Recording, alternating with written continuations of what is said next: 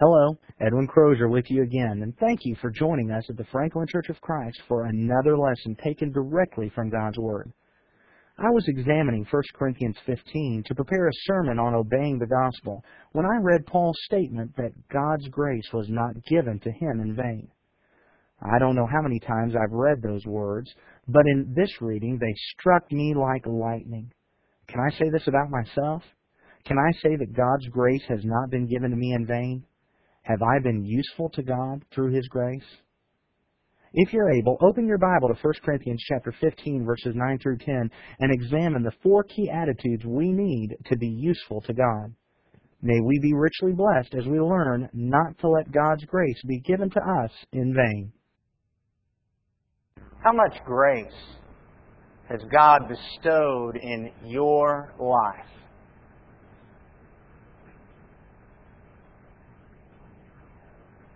How much blessing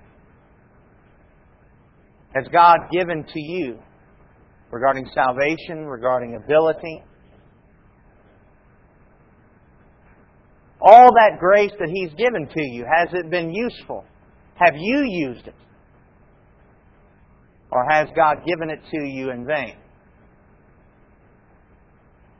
While studying for a lesson just on obeying the gospel, I was reading in 1 Corinthians chapter 15, and I came across some verses that I had read before, and yet they kind of struck me. In 1 Corinthians chapter 15, verses 9 and 10, 1 Corinthians chapter 15, verses 9 and 10, Paul said, For I am the least of the apostles, who am not worthy to be called an apostle, because I persecuted the church of God. But by the grace of God I am what I am, and His grace toward me was not in vain. But I labored more abundantly than they all, yet not I, but the grace of God which was with me. And that phrase that Paul said, God's grace toward me was not in vain. But I labored more abundantly than they all.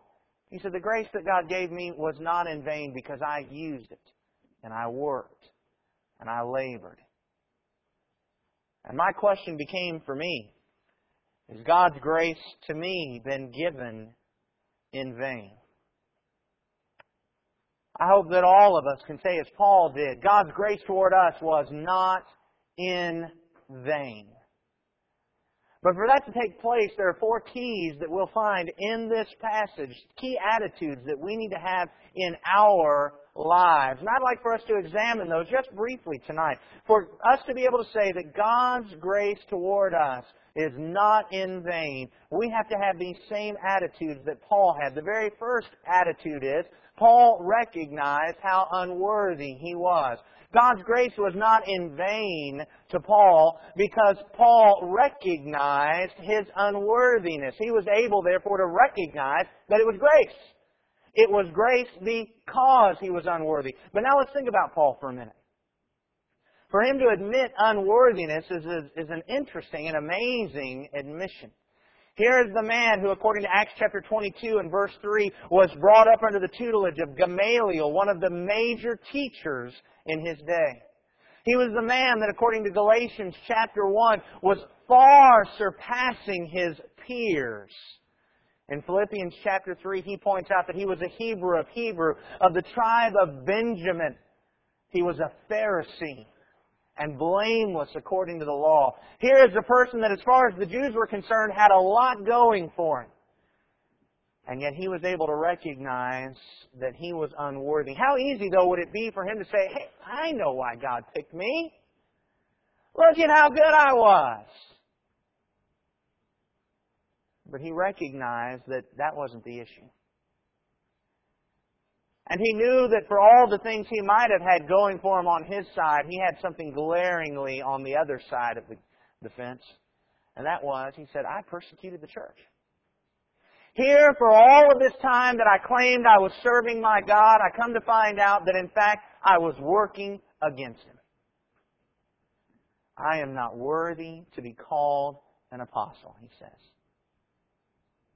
And that, of course, is exactly why it is grace. But what about us? How do we view ourselves? How worthy do we believe we are? Especially those of us who might have been brought up, so to speak, in the church, among Christians. Most of our lives, we were pretty good. We didn't step out of line all that much. We came to church our whole lives. We got baptized when we became teenagers, right on schedule. We never just did anything too bad, right?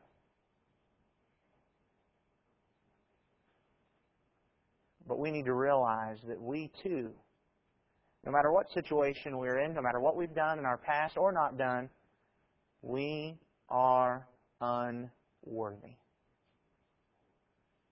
Romans chapter 3 describes it. Romans chapter 3, verse 10, as it is written, there is none righteous, not even one. Romans 3:11. There is none who understands. There is none who seeks for God. All have turned aside. Together they've become useless. There is none who does good. There is not even one. Their throat is an open grave. With their tongues they keep deceiving. The poison of asps is under their lips, whose mouth is full of cursing and bitterness. Their feet are swift to shed blood. Destruction and misery are in their paths, and the path of peace they have not known. There is no fear of God before their eyes. Verse 23 For all have sinned and fallen short of the glory of God. We've all done it. We've all sinned. And whether we can find someone who is a worse sinner than us or not really doesn't matter. The fact is, we are unworthy. Ephesians chapter 2. Ephesians chapter 2, beginning at verse 1 and you were dead in your trespasses and sins, in which you formerly walked according to the course of this world, according to the prince of the power of the air, of the spirit that is now working in the sons of disobedience. Among them, we all too formerly lived in the lusts of our flesh, indulging the desires of the flesh and of the mind, and were by nature children of wrath, even as the rest. We might like to distinguish ourselves from the rest, but Paul here says we've all been there dead in transgression and sin, unworthy. Until we recognize our unworthiness, God's grace that He has offered to us will always be in vain. Because as long as we believe that we are worthy, we will never even reach out to grasp and accept and receive His grace. We'll only turn to God for His grace when we recognize our sin and our unworthiness. Paul was able to say, God's grace toward me was not in vain because he recognized his unworthiness and therefore reached out to receive the grace that God offered. Next, we'll notice that Paul acknowledged God's grace in his life very interestingly, the grace used here in 1 Corinthians 15, 9 and 10, as it's talking about, is not specifically referring to the grace of salvation. He's actually, in this context, talking about the grace that he had of apostleship the ability to preach the gospel, the opportunity to preach the gospel, that God allowed him to be a part of his plan and a part of his kingdom and a part of his workforce. He said that was grace. That is God's grace. It's by God's grace that I am what I am. He says, by God's grace, not only that I'm a Christian, but I'm an evangelist, I'm an apostle. It's God's grace that I have all that. Remember the proverbial said in Proverbs 3 6 that we're supposed to acknowledge God in all our ways. And that's exactly what Paul did. Paul was able to look at his life, and God's grace toward him wasn't vain because Paul was able to recognize what was grace and the grace that he had received. If you look in 1 Timothy chapter 1 and verse 12. In 1 Timothy chapter 1 and verse 12, Paul recognized grace. He said in 1 Timothy 1:12, "I thank Christ Jesus our Lord, who has strengthened me because he considered me faithful, putting me into service." He recognized the grace of the Lord when he was put into service. So that's grace. The fact that God allows me to serve, the fact that Jesus allows me to be on his team and work for him, that is grace. In Ephesians chapter 3. Ephesians chapter 3 Beginning at verse 6, he says in Ephesians 3 and verse 6, to be specific, that the Gentiles are fellow heirs and fellow members of the body and fellow partakers of the promise in Christ Jesus through the gospel, of which I was made a minister, according to the gift of God's grace which was given to me, according to the working of His power. To me, the very least of all saints, this grace was given to preach to the Gentiles the unfathomable riches of Christ. He said it was grace that God allows me to go to the Gentiles. It's by His grace that I am allowed to preach to the Gentiles, that I get to be a part of that plan. 1 Corinthians chapter 3. 1 Corinthians chapter 3. Beginning at verse 5. In 1 Corinthians chapter 3, beginning at verse 5, Paul says, What then is Apollos? And what is Paul? Servants to whom you believed, even as the Lord gave opportunity to each one. I planted, Apollos watered, but God was causing the growth. So then neither the one who plants nor the one who waters is anything, but God who causes the growth. He said, everything that I've got here, everything that I've been doing, uh, even my work with you, he says to the Corinthians, is because of the grace of the Lord. All the opportunities that I had to teach, that is God's grace. Paul was able to recognize God's grace in his life. In Ephesians chapter 6. Ephesians chapter 6, as he talked about the armor of God, and he concluded that in verse 19. In Ephesians chapter 6 and verse 19, he said, Pray on my behalf, that utterance may be given to me in the opening of my mouth to make known with boldness the mystery of the gospel. He said, I need you to pray that God will give me grace. Grace that strengthens me with boldness that I can preach as I ought to preach. Paul recognized grace in his life. And of course, we all remember there on Mars Hill in Acts chapter 17 and verse 28, Paul's recognition of every aspect of his life, going back to the grace of God. He pointed out in Acts 17 and verse 28, For in Him we live and move and have our very being. The mere fact that I can live and move and have my very being, Paul says, that's God's grace. God's grace toward Paul was not in vain because Paul understood and recognized God's grace in his life. What about us? Do we recognize the grace that God has given us? I understand we talk about grace in regard to salvation all the time. Most of us understand that. We realize that. But, but what about the other grace that He's given us? Grace is any gift that God has given us of which we are unworthy. What about your abilities? What about your resources? What about the opportunities that God has dropped in your lap? Have you recognized that grace from God, that blessing, that gift from God? Have you done anything with it? In Romans chapter 12, Romans chapter 12, beginning at verse 3, the scripture there says, For through the grace given to me, I say to everyone among you not to think more highly of himself than he ought to think, but to think so as to have sound judgment, as God has allotted to each a measure of faith. For just as we have many members in one body, and all the members do not have the same function, so we who are many are one body in Christ, and individually members one of another. Since we have gifts that differ according to the grace given to us, each of us is to exercise them accordingly. If prophecy, according to the proportion of his faith. It's service and it's serving, or he who teaches in his teaching, he who exhorts in his exhortation, he who gives with liberality, he who leads with diligence, he who shows mercy with a cheerfulness.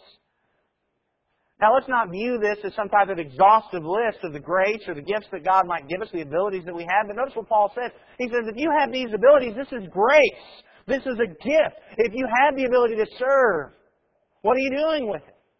He says, if you have the ability to lead, what are you doing with it?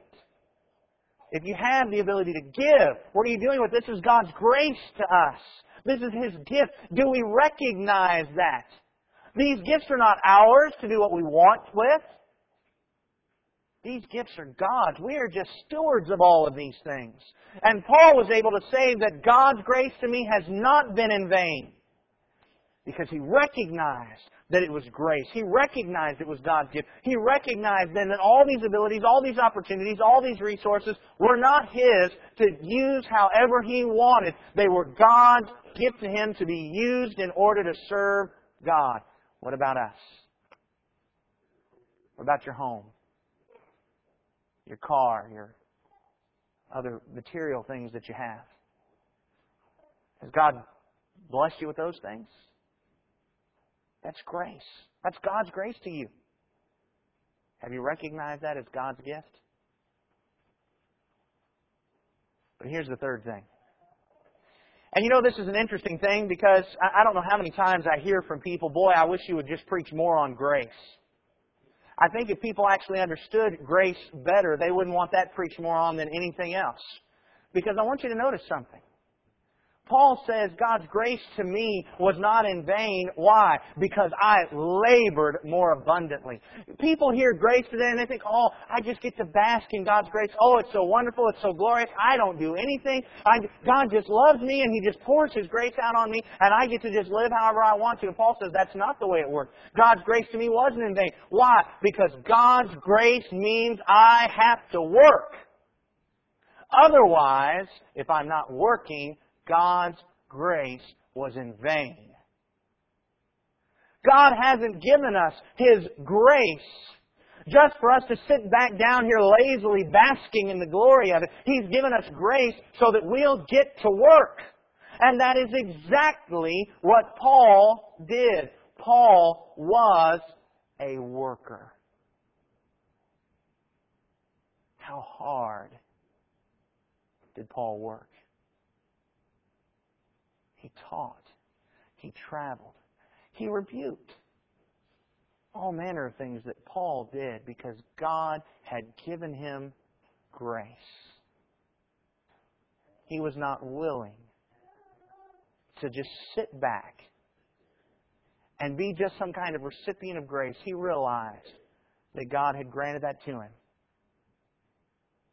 so that he could use his gifts, so that he could use his abilities in order to serve the Lord with them.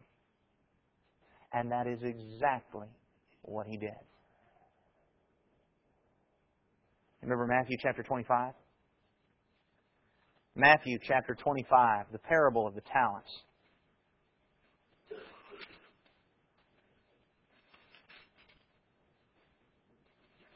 In Matthew chapter 25, beginning at verse 14, he says, for it's just like a man about to go on a journey who called his own slaves and entrusted his possessions to them. To one he gave five talents, to another two, and to another one, each according to his own ability. And he went on his journey. Immediately the one who had received the five talents went and traded with them and gained five more talents. In the same manner, the one who had received the two talents gained two more. But he who received the one talent went away and dug a hole in the ground and hid his master's money. Now after a long time, verse 19, the master of those slaves came, settled accounts with them. The one who had received the five talents came up and brought five more talents, saying, Master, you entrusted five talents to me. See, I have gained five more talents. His master in verse 21 said to him, Well done, good and faithful slave. You are faithful with a few things. I will put you in charge of many things. Enter into the joy of your master. Verse 22, also the one who had received the two talents came up and said, Master, you entrusted two talents to me. See, I have gained two more talents. His master said to him, Well done, good and faithful slave. You were faithful with a few things. I'll put you in charge of many things. Enter into the joy of your master. Verse 24, and the one who had received the one talent came up and said, Master, I, I knew you to be a hard man, reaping where you did not sow, and gathering where you scattered no seed. And I was afraid, and went away and hid your talent in the ground, seeing you have what is yours. But his master answered and said to him in verse 26, You wicked, lazy slave. You knew that I reap where I did not sow, and gather where I scattered no seed. Then you ought to have put my money in the bank, and on my arrival I would have received my money back with interest. Therefore, take away the talent from him and give it to the one who has the ten talents. For everyone who has more shall be given, and he will have an abundance. But from the one who does not have, even what he does have shall be taken away. Throw out that worthless slave into the outer darkness, and in that place there will be weeping and gnashing of teeth. What a story. I want you to notice the important point is not how much ability, how much has God blessed us. Let's face it, we've all got a different level of God's grace when it comes to these issues. And some people have been blessed with more abilities in areas than me, and I've been blessed with more abilities in some areas than you. That's not the question. The question is, what are we doing with the grace God has given us? Because He hasn't just given us that grace for us to be able to say, whoo, look at how good I am. He's given it to us so that we'll work. so that we'll get out and bear fruit to His glory. Whether that comes through serving one another, teaching within the church, evangelism, encouraging, visiting the sick, having studies in our home, whatever. This grace has been given to us for us to work. And when we use what He's given us, what He points out to us is that He will give more. 1 Peter chapter 4, verse 10 and 11. 1 Peter chapter 4, verses 10 and 11 as each one has received a special gift, employ it in serving one another as good stewards of the manifold grace of God. Whoever speaks is to do so as one who is speaking the utterances of God. Whoever serves is to do so as one who is serving by the strength which God supplies, so that in all things God may be glorified through Jesus Christ, to whom belongs the glory and dominion forever and ever. The gifts you have been given, why have they been given to you? In order to glorify God and serve others. Paul was able to say, God's grace wasn't given to me in vain. Why? Because I worked. I worked hard. I worked more abundantly than all of them. And Paul was well aware that when he stood before God in judgment, God wasn't going to say, Paul, look at all that I gave you and you squandered it.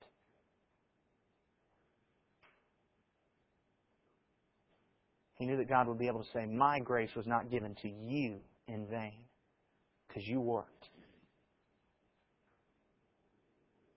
How many people today, how many Christians want God's grace for their own personal benefit and not so they can serve the Lord with it?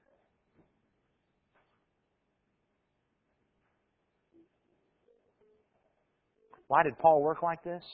Look in Philippians.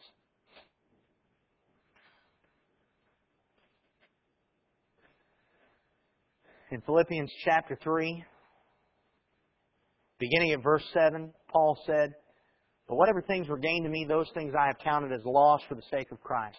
More than that, I count all things to be lost in view of the surpassing value of knowing Christ Jesus my Lord, for whom I have suffered the loss of all things, and count them but rubbish, so that I may gain Christ, and may be found in Him, not having a righteousness of my own derived from the law, but that which is through faith in Christ, the righteousness which comes from God on the basis of faith, that I may know Him, and the power of His resurrection, and the fellowship of His sufferings, being conformed to His death, in order that I may attain to the resurrection from the dead. In verse verse 12, he goes on saying, Not that I have already obtained it, or have already become perfect, but I press on, so that I may lay hold of that for which also I was laid hold of by Christ Jesus.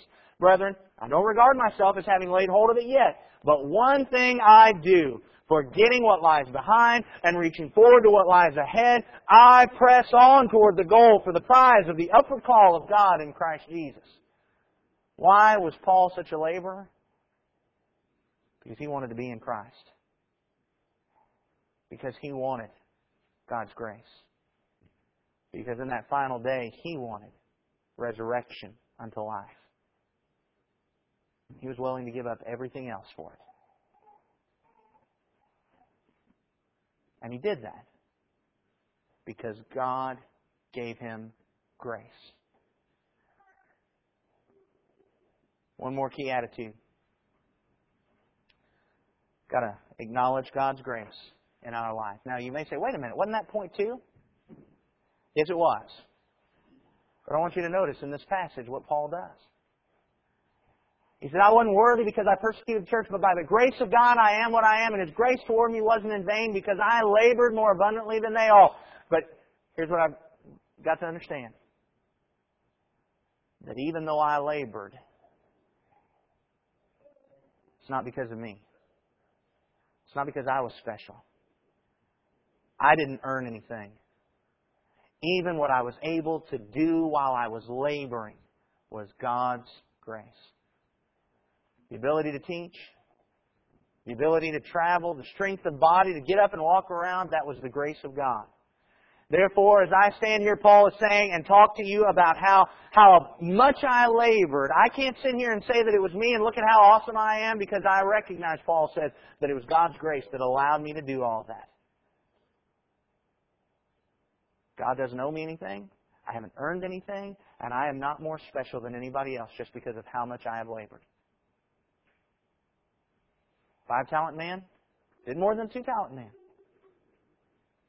But it was because of God's grace. What about us?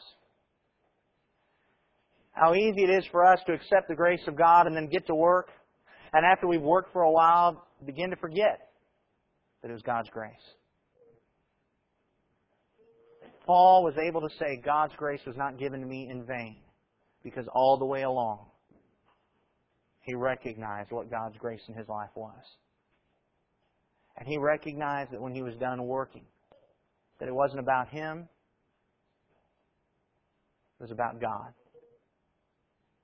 God was the one who was to be glorified. As Matthew chapter 5 and verse 16 says, Matthew chapter 5 and verse 16. Let your light shine before men in such a way that they may see your good works and glorify your Father who is in heaven. And that's how Paul worked. It's not about me, he said. It's about God and about His grace. And therefore, Paul was able to say, God's grace toward me was not in vain. What about us? How much grace has God given us? We live in the richest country in the world, and not only in the world, in the history of the world. We live, in comparison to other nations and other times, like kings.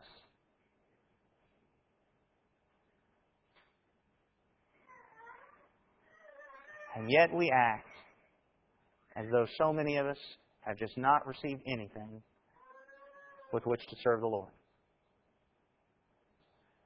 We have the best education system in the history of the world. We have the most literacy, the best training to accomplish anything. And yet we sit back and act as though we have been given nothing? Has God's grace been given to us in vain? Or will we take what He's given us and use it to glorify Him and honor Him and serve others? If we're going to be able to say that God's grace was not given to us in vain, we've got to first recognize we're unworthy. We've got to recognize what is His grace. We've got to work and then keep recognizing God's grace in our life. And then we'll be able to say, God's grace was not given to me in vain. How many of us, when we stand before God in judgment, want to hear that from the Lord? What I did for you wasn't in vain. I want to hear it. I think you do too. This is how. Thank you for joining us in this study. I hope it has been of spiritual benefit to you. May we all grow in God's grace, that we may be useful to Him, and we may hear that His grace has not been given to us in vain. Let's remember the four key attitudes we've learned. First, we must recognize how unworthy we are. Second, we must acknowledge God's grace in our lives. Third, we must work hard for the Lord. Fourth, we must acknowledge God's grace in our lives. God has blessed us far more than we deserve. May we always make a great use in God's kingdom of the grace He's given us. I want to thank you for joining us at the Franklin Church of Christ in this study, and I invite you to study with us on many subjects. If you've been given this lesson on CD by a friend, feel free to go to our website, www.franklinchurchofchrist.com and download any of the lessons we have available in audio format, or download the outlines to print out and study on your own. If you have any questions about grace, about obedience, or about the Franklin Church of Christ, please contact us by calling 615-794-2359 or contact us through our website. Again, it's franklinchurchofchrist.com. May God richly bless you, and may you richly bless God.